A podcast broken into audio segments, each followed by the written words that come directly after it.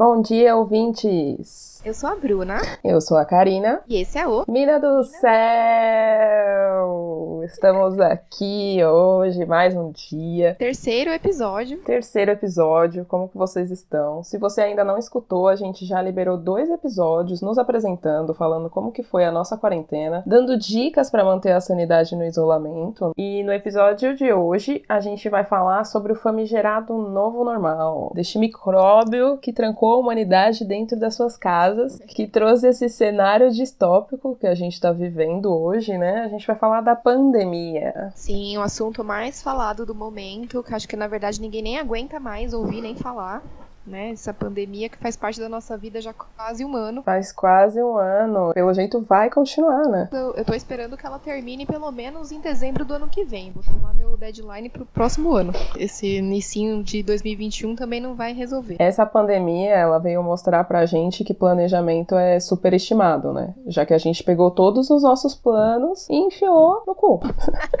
certeza. O planejamento, ele é uma coisa, assim, que a gente inicia na nossa cabeça, mas depende de fatores externos que, no caso, estão impedindo. Exato. A gente pegou o planner de 2020, tacou fogo nele e não tem, não tem planejamento nenhum. Que a gente pensou que ia durar só 40 dias. Só que o narrador falou: mal sabiam elas que em dezembro continuaríamos aqui de quarentena. É isso, exatamente. Eu achei que a quarentena não ia durar nem 40 dias. Na minha cabeça, ela ia durar 3 semanas. Na minha cabeça, ela, juro por Deus, eu falei assim: quarentena vai ser só 3 semanas, gente. Até parece que o mundo vai parar Hoje, três semanas, o máximo que eu vou ficar em casa, depois tem que voltar para o normal, tem que trabalhar, né? Estamos aqui hoje no dia 18 de dezembro, ainda dentro de casa ainda dentro de casa e com previsão de que continue. A gente vai trazer nesse episódio o abismo de diferenças entre a pandemia no Brasil e a pandemia no Uruguai. Por onde começar, não é mesmo? Olha, eu quero dizer que eu tô muito triste. Sei que a realidade do Brasil é uma coisa muito absurda, né? E comparando com o Uruguai, fica ainda mais gritante essa diferença. Meu Deus do céu. Como é que tá aí no Uruguai? Como é que foi, né? O início de tudo, por tudo que vocês passaram, como é que estão aí os números? Sim, vou começar aqui com as diferenças lá do começo da pandemia, em março. Eu sinto que esse mês foi o mês fundamental para o vírus não se espalhar desenfreadamente aqui, sabe? Porque, primeiramente, aqui existe política para a população, né? Existe lei, existe um presidente que, ele no caso é de direita, mas ele não quer matar a população igual o Bolsonaro, né? Que comemora a morte dos brasileiros. Ignora tudo possível. Leve esse episódio, né, gente? Bem leve, tranquilo. É que 2020 não teve nenhum aspecto leve mesmo. Foi só porrada, meu. É isso. Nós duas ainda somos privilegiadas de poder estar aqui viva conversando. Com certeza. Hoje ele é bem visível, ele é enorme, né? A gente tá aqui hoje graças às nossas possibilidades que nos uhum. trouxeram uhum. aqui. Sim. Outras pessoas não tiveram. Aí eu sinto que o Uruguai, nesse início aí, lá em março, ele já tinha um plano de ação preparado, desde que chegou o corona na América do Sul. Porque os primeiros casos, eles foram aí em São Paulo, né? Aí depois que espalhou para os países aqui. Aí eu acho que eles só estavam esperando mesmo essa confirmação dos primeiros casos no país para já implementar as medidas de segurança, porque foi tudo muito rápido. Eles confirmaram em um dia e aí no dia seguinte já estava tudo fechado. Restaurante, escola, universidade, só ficou o mercado e a farmácia funcionando. Isso com restrição de pessoas, né? Desde então só entra uma pessoa da família nesses lugares. Nunca mais fiz uma compra junto com o Pedro. E é gostoso fazer compra junto, né? Saudades. É. Mas continua assim até agora? Continua assim. Da mesma forma como estava no início? Do mesmo jeito. Ficou essa restrição de uma pessoa por lugar e continua até agora. Também tem a fake news da temperatura, né? Que inicialmente eles mediam com a pistolinha na testa, agora eles medem com a pistolinha no pulso, passa álcool em gel também na entrada e o uso de máscara obrigatório. Aí as fronteiras fecharam. Eu lembro que meu último dia de trabalho foi cancelando todos os passeios que os brasileiros tinham reservados aqui para 2020. Foi. Gostoso. Foi ótimo. 16 de março, se não me falha a memória, foi o dia ali que foi tudo ladeira abaixo. Fatídico dia 16 de março. Fatídico. Uma coisa aqui é que o lockdown nunca foi obrigatório. O governo sempre orientou, fez campanhas de fique em casa, orientou que os estabelecimentos fechassem, mas nunca obrigou as pessoas a ficar. Ele nunca aplicou multa nem nada para quem saísse na rua. Aí, espontaneamente, a maioria das pessoas ficaram em casa mesmo, a galera respeitou bem. Eu vi isso, né? Eu saía na rua só pra ir no mercado e a rua tava completamente deserta. E isso eu acho que foi fundamental, sabe, para as flexibilizações que vieram depois. Porque o vírus ele foi bem controlado logo ali no começo. Uhum. Então, por exemplo, foram quatro casos confirmados. Então aí eles localizaram e testaram todas essas pessoas que entraram em contato com esses casos. Se a pessoa que teve o corona, ela morava em um prédio, eles testavam Uhum. todas as pessoas desse prédio. E aí o vírus não saiu do controle. Isso foi identificado e isolado logo ali no comecinho. Até a gravação desse episódio, o Uruguai tem 10.029 casos no total, com 95 mortos. Caramba. São números assim que não parecem verdade. É uma coisa que deveria ter acontecido no resto do mundo. Eu acho que o Uruguai foi um exemplo, né, das medidas que foram tomadas. Eu acho que a consciência também da população. Se eu não me engano, o Uruguai tem uma população idosa bem grande. Né? Tem, tem uma população idosa, né? E a população é menor também. Então, eu acho que essa densidade mais baixa favoreceu que o vírus não se espalhasse tanto também. Porque imagina, o Uruguai, a população total é de 3 milhões e meio de pessoas. Só a cidade de São Paulo tem 12 milhões, a título de comparação. Então, a população é muito menor, o que facilita esse controle também. O que eu achei interessante foram que as medidas tomadas no início da quarentena, no início aí da pandemia, elas continuam sendo tomadas da mesma forma, né? Não teve nenhuma flexibilização, nada desse tipo por aí. Teve flexibilização, acho que em agosto que começaram a abrir os restaurantes, o comércio. O presidente, o Lacachepou, ele tinha acabado de assumir o posto, lá em março ainda. Ele só tinha duas semanas no cargo quando começou a pandemia. Aí ele criou, em poucos dias, assim, um comitê de 60 cientistas e acadêmicos, coordenados por um bioquímico. E também foi conversar com o presidente anterior, que era um presidente de esquerda, com um caderninho na mão para anotar as recomendações, porque o ex-presidente ele era médico. Agora, você imagina o Bolsonaro com um caderninho na mão, indo consultar e se aconselhar com o Lula, tá ligado? Por qualquer motivo que seja. Não dá pra imaginar. Imagina. Sim, o presidente aí do Uruguai foi muito sensato. Se apoiou ali na ciência, ele foi aberto, né, a ideias, sugestões. Eu achei ele bem sensato mesmo. Sim, esse tipo de política civilizada, os brasileiros não conseguem imaginar, né? A gente não tá acostumado com esse tipo de política de verdade. Tem mais. Eles fizeram um aplicativo também, coronavírus UY, né? O Y de Uruguai. Eu achei que era coronavírus com vírus com Y. Eu tava aqui com Y. É de Uruguai. Atualiza com os dados oficiais do governo, então dá pra você acompanhar os casos e receber alertas do governo também. E tem mais. Assim que a emergência sanitária foi decretada, o presidente diminuiu em 20% o próprio salário e propôs o mesmo para todos os ministros e parlamentares. E a proposta foi aprovada por unanimidade. Todo mundo baixou o salário. Aí esse dinheiro vai pro fundo do coronavírus e o governo também conseguiu um empréstimo com o banco. É surreal. Sério. Mano, daqui a pouco vem o Brasil. Além disso, eles têm uma boa infraestrutura de saúde. Graças ao Pepe Mujica, ele era um presidente de esquerda também, né? Ele é super famoso, ele considerava a saúde do povo um direito e não um gasto. Então, já existia aqui uma rede de médicos de família que vão nas casas dos pacientes para atender. Na pandemia, funcionou muito bem, né? Porque evitou que as pessoas fossem ao hospital. Já tinha esses médicos disponíveis para ir em casa, e aí esses médicos vão na casa das pessoas para fazer o teste do corona em casa mesmo. Eu tô preparando aqui, passagens. Vou morar aí no Uruguai.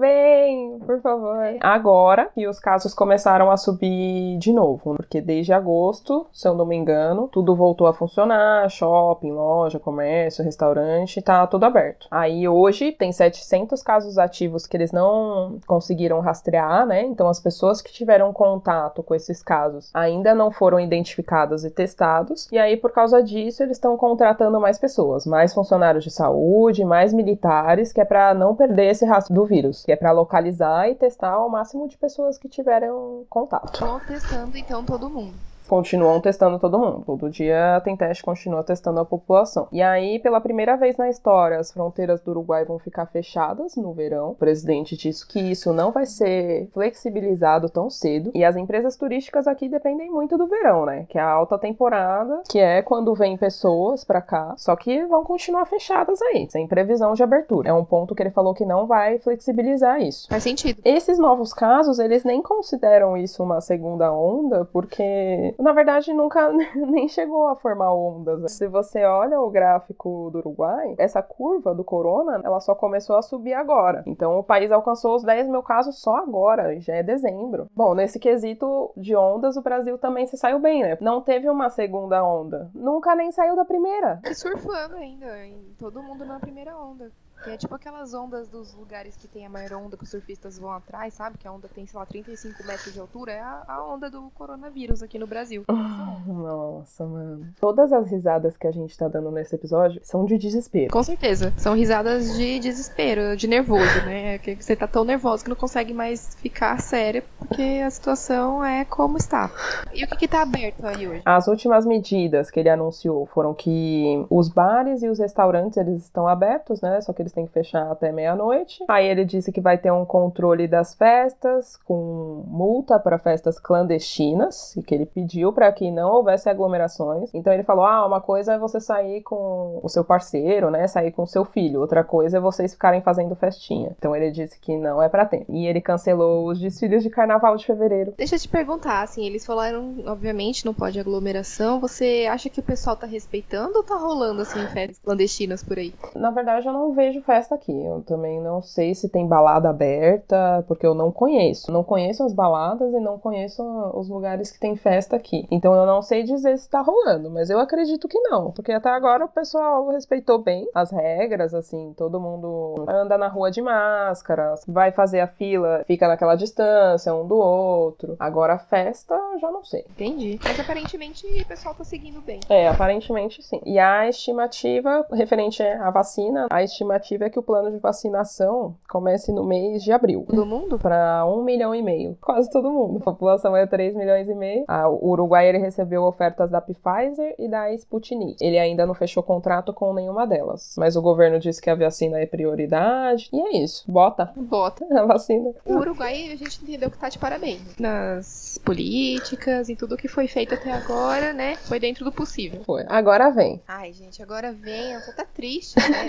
falar sobre isso mas bora lá, né? Bora pro Brasil agora. Eu acho que foi basicamente nessa mesma época, em março, caso desde o dia 17 de março, então acho que é bem pertinho do seu. Nas primeiras semanas, quando teve aquele primeiro caso do moço que chegou da Itália, né, que estava doente, um acompanhamento diário de número de casos, né? E aí fizeram tudo isso que você falou, observaram quem que estava junto, né, ali, fizeram os testes, as pessoas que estavam envolvidas com o portador do vírus. E logo isso acabou, porque foi proliferando. Né? O vírus ele se expandiu aqui muito rápido. Então, no início, assim, nas primeiras semanas, as coisas pareciam que iam fechar mesmo. Foi avisado que as empresas empresas não iriam trabalhar, que ia ficar todo mundo de home office, o comércio fechou, os ônibus diminuíram as frotas, tudo do jeito que iniciou aí no Uruguai e se iniciou aqui. Só que, obviamente, isso aqui não durou muito tempo, porque brasileiro. Sim. Logo, as pessoas começaram a não entender, na verdade, não teve, uma, acho que uma educação, uma explicação. O apoio do presidente, com certeza, foi fundamental para que todo mundo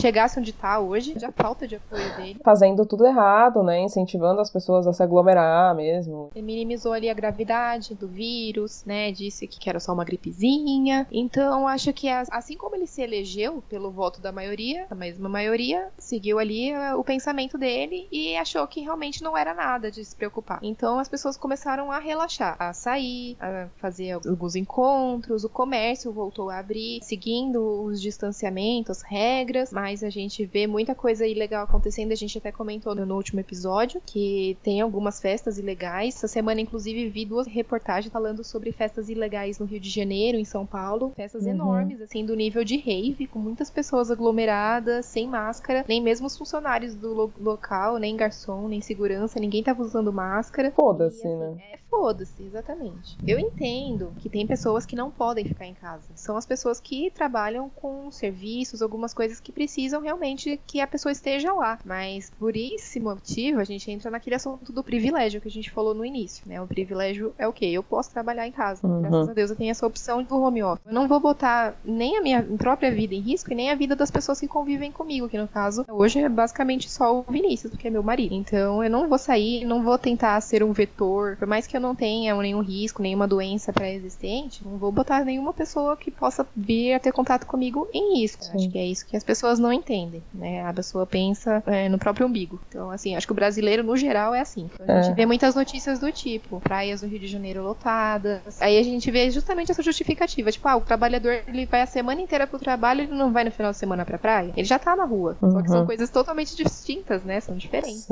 Aqui a gente não teve um lockdown, assim, de falar assim, olha, a gente vai fechar todo, tudo e vai ficar todo mundo em casa. Acho que isso não chegou a ter aqui. Tanto que, no dia de hoje, aqui, quando a gente tá analisando os dados, o número de casos no Brasil chegou a 6 milhões 927 mil 145. São 6 milhões. A gente já tá hum. pra virar 7 milhões de casos. E foram 181.835 mortes. É. Muitas e das pessoas. Uma diferença para o Uruguai de 181 mil mortes. É isso. Se a gente ficar aqui falando de todo o absurdo que o Bolsonaro já fez só durante a pandemia, o episódio vai ficar com duração de um mês. A gente só vai conseguir editar esse episódio pro ano que vem. Cada dia o Bolsonaro aparece fazendo alguma merda, falando alguma merda, comemorando a morte da população. Eu lembro particularmente quando ele comemorou a morte de um voluntário da vacina da Coronavac, se eu não me engano. Uhum. É, eles estavam fazendo os testes finais, né, com os voluntários, para ver se a vacina pode ser aplicada nos uhum. humanos. E aí esse voluntário faleceu. Só que ele se suicidou. Ele não morreu por adversidades da vacina. E o Bolsonaro foi lá comemorar. Ele comemorou que essa pessoa tinha morrido. Ele, quando é perguntado né, sobre os brasileiros e, e tantas mortes que aconteceram, ele fala: e daí? Não sou coveiro? Presidente, né? É lamentável, né?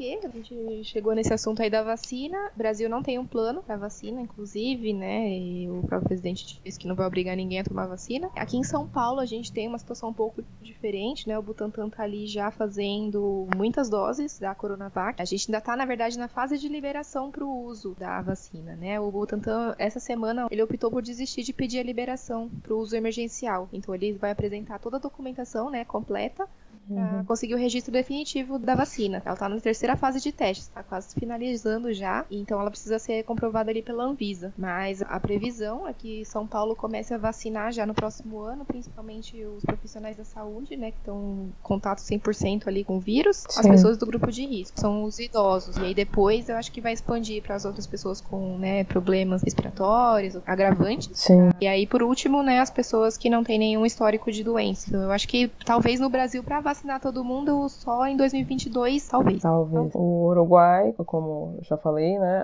a população é menor, é de 3 milhões e meio. Então, eu acredito que no ano que vem mesmo, todo mundo já seja vacinado. Uma loucura, né? Você imaginou alguma vez na sua vida que você ia passar por esse momento, assim? Não, não. É, é totalmente inédito nas nossas vidas esse cenário. As máscaras na rua, tipo, você vê quando você sai, tá todo mundo de máscara na rua. Ainda faltou falar desse ponto das máscaras aqui, porque assim, a gente sai na rua, parece que, assim, gente, ó, quem tá ouvindo, eu tô fazendo o isolamento, eu tô na minha casa, eu não tô saindo, eu saio o mínimo possível pra ir no mercado, alguma coisa que eu não consigo fazer em casa, porque tudo que dá pra fazer a gente faz aqui. E até essa questão que você falou de medir a temperatura tal, começou na testa, né, foi pro pulso, aqui às vezes a pessoa mede ali no seu antebraço, mesmo de pegar o termômetro, pegou, medir, mediu e já passa. Então não tem muito, muito controle, uhum. não. Aqui é basicamente ilustrativo você medir a temperatura, só pra dizer que você tá fazendo mesmo. Então, o uso do álcool gel. Quando você anda na rua, você olha as pessoas nos pontos de ônibus andando, né, ali pela calçada. Eu acho que 80% delas estão sem máscara. Com a máscara no queixo ou com a máscara só na boca. Eu não sei, acho que é muito difícil entender como é que se usa uma máscara, que é no nariz, mas aqui ninguém usa. Isso me lembrou uma história, uma notícia que saiu esses dias de um cara que foi assaltar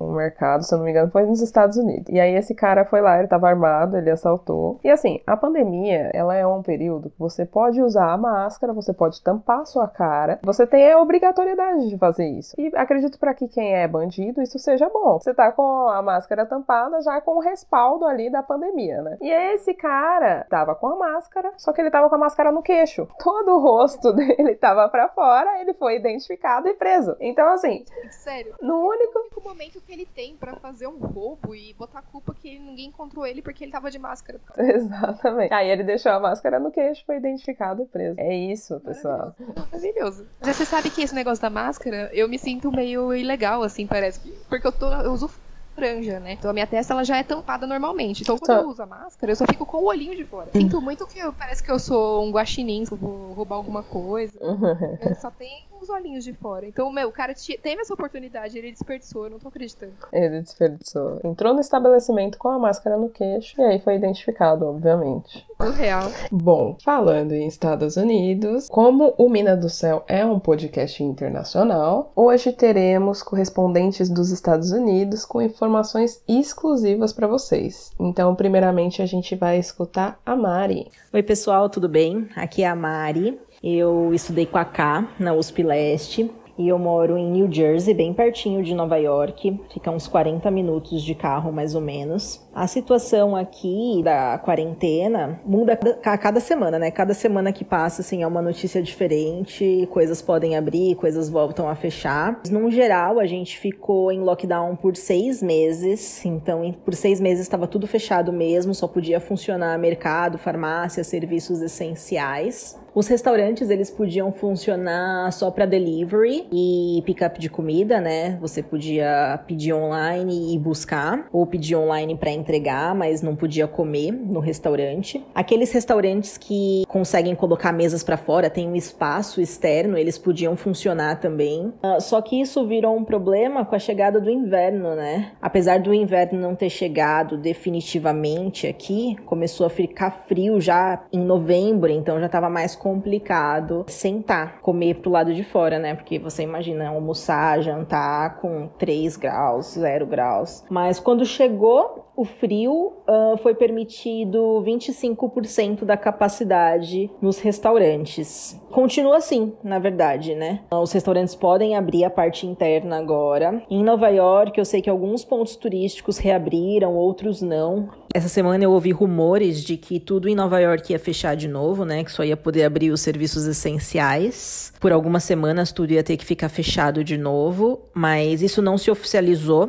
Parece que vai acontecer só se os hospitais atingirem 90% da capacidade e hoje tá mais ou menos em 80% a capacidade. Então, assim, tá perto, pode ser que aconteça um novo lockdown, igual aquele que a gente teve por seis meses Provavelmente vai ser só por algumas semanas, mas não oficializou ainda não. E com relação à vacina, as primeiras pessoas foram vacinadas na segunda-feira, no dia 14 do 12, ah, lá em Nova York, foram os profissionais de saúde, né? E a previsão para chegada em toda a população, não em toda a população dos Estados Unidos, né, mas para chegada naquela pessoa que não trabalha em hospital, que tem menos de 65 anos e é saudável, a previsão é no verão de 2021, ou seja, no meio do ano mais ou menos. Então, é isso aí. Cá, obrigada por ter me convidado e beijo para todo mundo. Tchau, tchau. Obrigada a você por contribuir com o seu relato, Mari. Firme e forte, presente aqui com a gente em todos os episódios. E agora vocês vão escutar a Pamela. Oi, Cá, tudo bem? Eu vou te dar uma pequena perspectiva de como tem sido a pandemia aqui nos Estados Unidos. Eu moro no estado da Pensilvânia, na cidade de Filadélfia, tem sido um dos palcos aí políticos desse ano. Em geral, falando do lockdown e falando da pandemia numa perspectiva muito privilegiada que eu tenho, vou tentar mostrar um pouquinho do que tem sido para a população americana. Por muitas questões políticas e por muitas questões sociais. Acho que tem faltado muita aderência em algumas partes do país e tem faltado um pouco da credibilidade por parte do governo para fazer com que as pessoas realmente assimilem a gravidade dessa pandemia e tenham aderência às políticas de contenção do vírus. O, o número de mortes agora está acima de 300 mil. O número de casos não tem estabilizado, tem aumentado desde o verão e após o Thanksgiving ainda tem sido pior.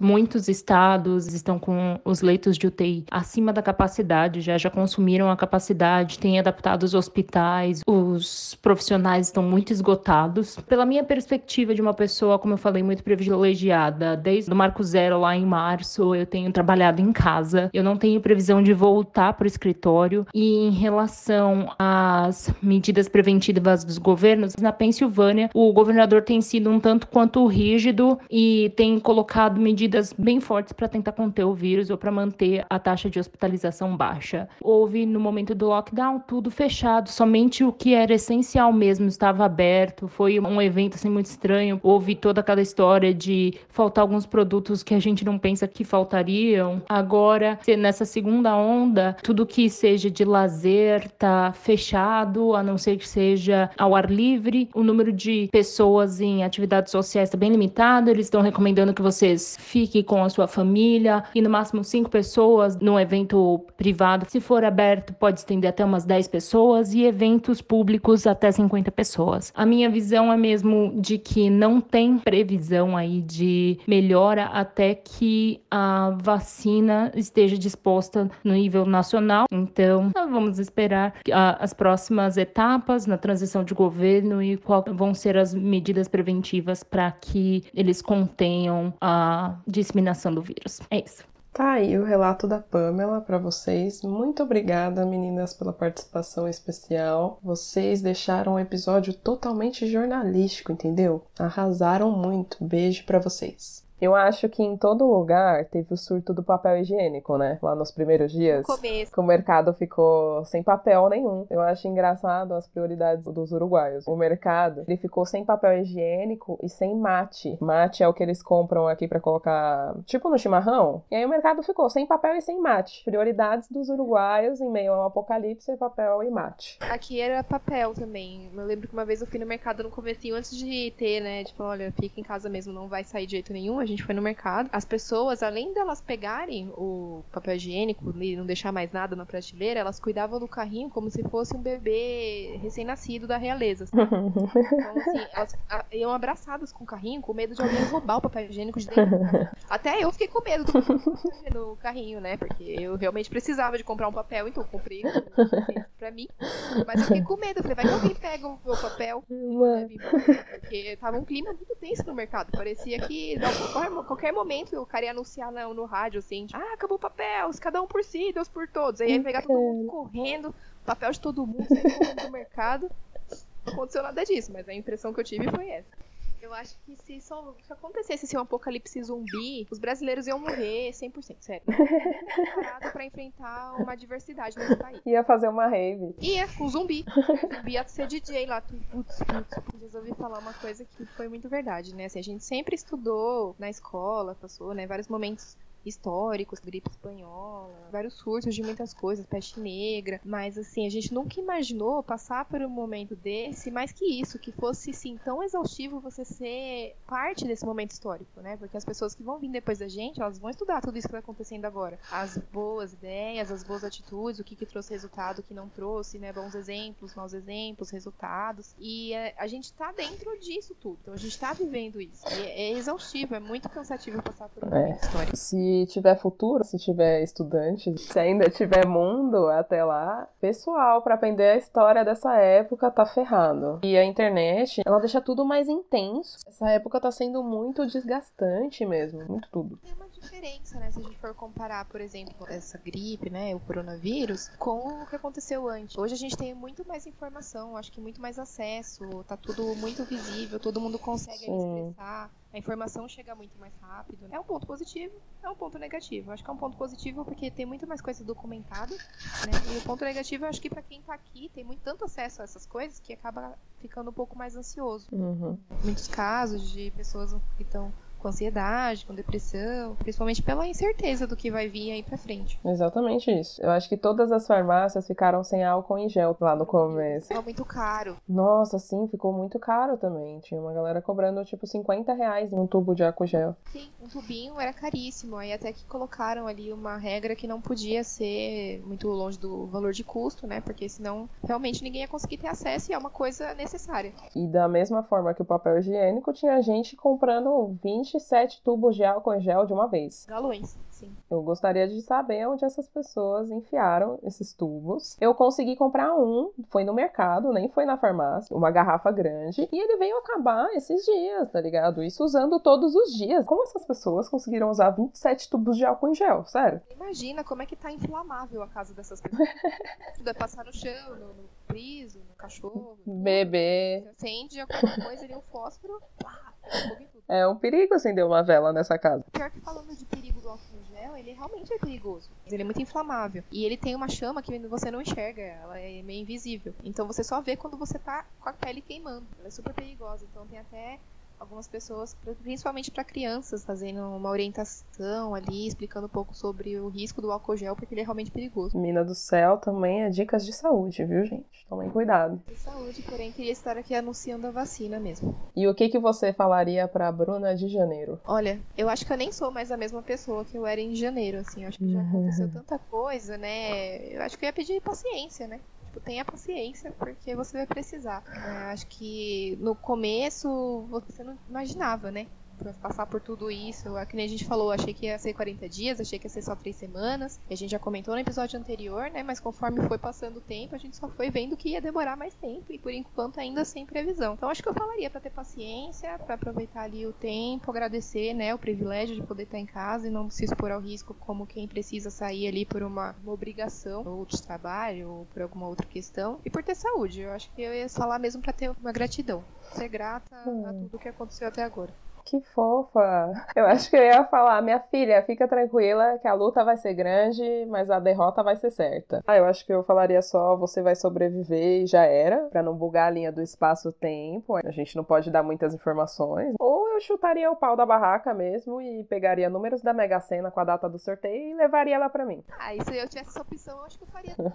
Pelo menos eu ia de quarentena numa mansão, né? Com piscina. Nossa, fala sério. As pessoas que têm uma casa gigante, assim, né? Tipo um sítio, deve estar bem. Pelo menos tá com recursos. Quem mora em fazenda deve estar gostoso. E você perdeu algum conhecido esse ano? Graças a Deus, ninguém pelo corona. Né? A gente não teve nenhum caso de pessoas da família, nem de conhecidos que a gente perdeu por causa do vírus. Uhum. Bom, eu perdi uma pessoa muito querida na família, meu tio Ney, mas não pro corona. Fica aqui a minha lembrança para ele, porque ele era um ser humano muito incrível. E 2020 levou muitas pessoas queridas para todo mundo, assim, muita gente morreu. Eu acho que foi um ano muito triste, né, no geral. Episódio leve, né, gente? Episódio de reflexão, né? Eu acho que a gente tá aqui é. pra falar, acho que a maioria já sabe, mas é sempre bom deixar isso aqui, principalmente para um futuro, quando a gente for lembrar do que a gente passou, é. documentado, né, como é que foi. Bom, registro histórico do nosso momento, da nossa época, do que a gente está vivendo agora, das nossas angústias.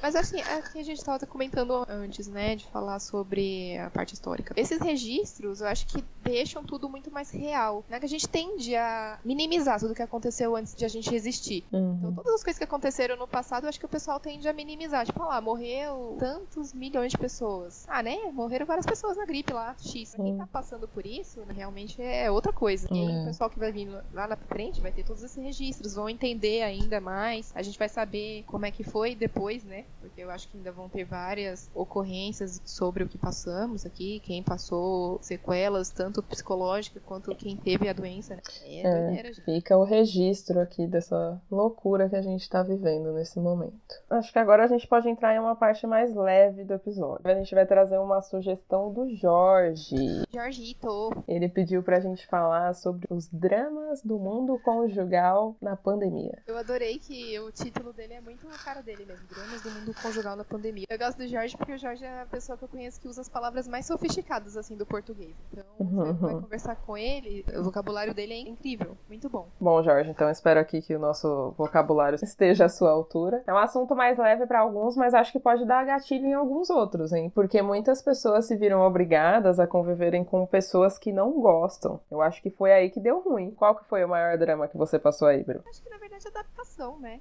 É, por mais que você seja casado, viva com a pessoa, você não tá ali 100% do tempo com ela. Tem uma rotina fora de casa, você sai, pega um ônibus, você pega um transporte, você vive seu dia no trabalho, você fala com outras pessoas, né? Você tem seus contatos fora de casa. E aí acho que a partir do momento que você fica dentro da sua própria casa, sem ter esses contatos e toda essa rotina que você tinha fora, precisa de uma adaptação. Então eu acho que esse que foi o período mais difícil, assim, até entender mais ou menos como é que funciona, né, a, a rotina de duas pessoas dentro de uma casa 100% do tempo, ali 24 por 7. Mas depois que passou essa parte de adaptação, acho que ficou tranquilo.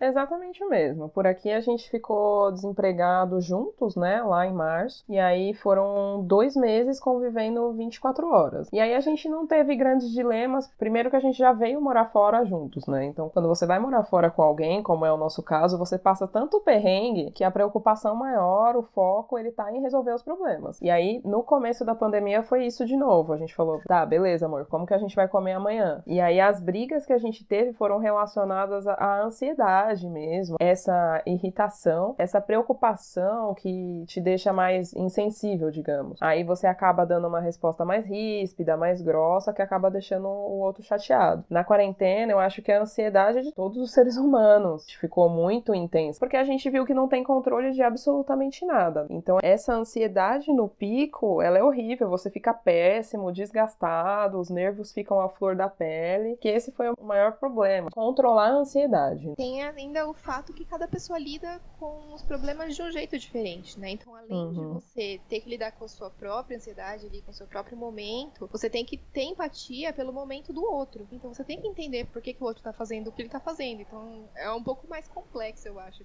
Além de você ter empatia, né? Você tem que tentar também deixar um ambiente leve tanto para você quanto para o outro. No começo a gente acaba descontando, né? A uhum. próxima, é a pessoa que você vive, então você acaba descontando a frustração do momento na pessoa. Na verdade, acho que o foco é a parceria. Se a pessoa tá ali com você por você, eu acho que dá certo. Acho que não pode esquecer que você vive com outra pessoa. Aqui a gente evoluiu muito na arte do diálogo, de falar o que tá sentindo, porque acho que isso evita as brigas que poderiam existir. Então, por exemplo, aqui a gente mora em um apartamento pequeno, né? Tem um dormitório só, a sala e a cozinha são juntas, mas mesmo que você more com outra pessoa, você precisa dos seus momentos de privacidade para não enlouquecer. Sim. A gente precisa de momentos para fazer as coisas que a gente gosta individualmente. Então, se eu tô ansiosa naquele momento e tô precisando ficar quieta, ouvindo uma música, eu chego e falo que preciso fazer isso. Porque as pessoas não são adivinhas. Eu acho muito importante para qualquer relação você falar se você tá bravo, se você tá triste, se você tá ansiosa e qual que é o motivo disso. Porque aí você deixa a outra pessoa ciente do que tá acontecendo para ela não achar que o problema é com ela. Exatamente, é isso, é o diálogo.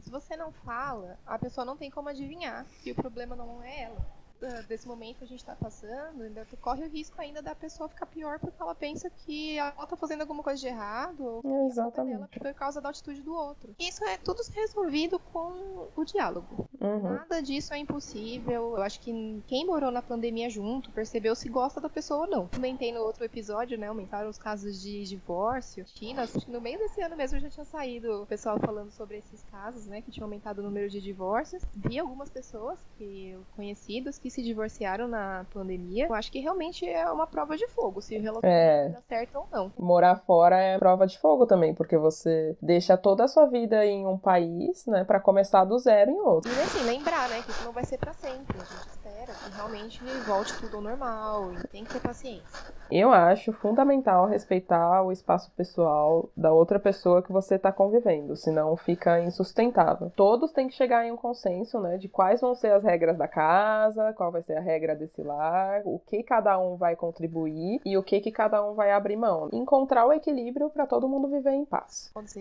resolve viver junto de outra pessoa, a gente tem que pensar sempre nos dois. Sempre. Vocês sempre tomam as decisões em conjunto. É uma parceria, então você sempre vai conversar com essa pessoa sobre tudo. É isso, né? O relacionamento, acho que hoje em dia pelo menos a nossa geração tem uma consciência um pouco maior de como que deveria ser e o que, que a gente espera dos relacionamentos. Que a gente já viu muitos relacionamentos falidos. Mas, é, é. obviamente, tem todos os lados bons, né? o que, que vocês fizeram de legal juntos aí durante a pandemia? Muito filme a gente viu. Muitos filmes clássicos. Cozinhou. Assistiu as partidas do Corinthians. Se abraçou. O frio aqui é muito intenso. A essa época do inverno, que fez zero grau, a gente ainda tava dormindo em um colchão no chão. Ter alguém para se abraçar abraçar foi fundamental pra gente permanecer vivo mesmo. É verdade. É muito frio, né? Eu nunca passei tanto frio na minha vida. Eu acordava com as costas geladas. Mas tô viva, gente. Passamos pelo frio e pelo coronavírus. E eu acho que é basicamente a mesma coisa. A gente é caseiro, né? Eu acho que nenhum dos dois sentiu muito essa questão de ter que ficar em casa, porque a gente gosta realmente de ficar em casa. O Vini, acho que mais que eu, porque além de ele já fazer home office há muito tempo, ele é uma pessoa que gosta muito mesmo de ficar em casa. Só sai se você puxar ele e levar embora. Mas eu senti um pouco mais, com certeza. A rotina, a falta de ver outras pessoas, de conversar, né? Tanto com meus amigos, ou até com o pessoal do trabalho, de ver gente, de ver movimento, né? A gente fica dentro de casa acaba ficando um pouquinho triste. Mas essa parte já passou. Então hoje eu já tô me sentindo melhor. Então a gente assistiu muita série, que é uma coisa que a gente assiste mesmo, filmes, cozinhou. Eu cozinhei muito nessa quarentena, então todo dia eu tento fazer um almoço pra gente comer uma comida bem fresquinha. Que gostoso. Acho que basicamente isso. É feliz, né? Por ter alguém não tá sozinho 100%. Passar a quarentena em casal não foi drama, foi um privilégio, porque você teve outra pessoa aí para compartilhar mesmo esse momento completamente doido que a gente vive agora. Todos os relacionamentos têm, obviamente, altos e baixos, mas assim, o lado bom tem sempre que superar o lado ruim, acho que em todo momento da sua vida, em todos os aspectos. O lado bom tem que ser sempre melhor do que o lado ruim. Quem teve mais dramas aí, manda mensagem pra gente pra gente comentar nos próximos episódios. Se vocês têm mais sugestões, inclusive, de temas que vocês queiram ver por aqui, pode mandar pra gente que a gente faz. Com certeza. Então é isso, gente. A única certeza da vida é a morte, hein? Que é. O amanhã nem existe, então faça agora essa coisa aí que você está procrastinando faz tempo. Coach, né? Te encerrei do jeito coach aqui. Errou do jeito post motivacional. Eu ia encerrar mandando um beijo, mas seja você o seu próprio beijo. Seja você o seu próprio abraço. Se abrace, tome um banho quentinho, faça uma coisa por você mesmo. Acho que é muito importante também, né? Um momento pra você. Fazer uma coisa que você gosta, toma um vinho, vê uma série, vê um filme, ouve uma música. Vai ficar tudo bem, vai passar. Então é isso. Até semana que vem. Até semana que vem, gente. Beijos. Tchau.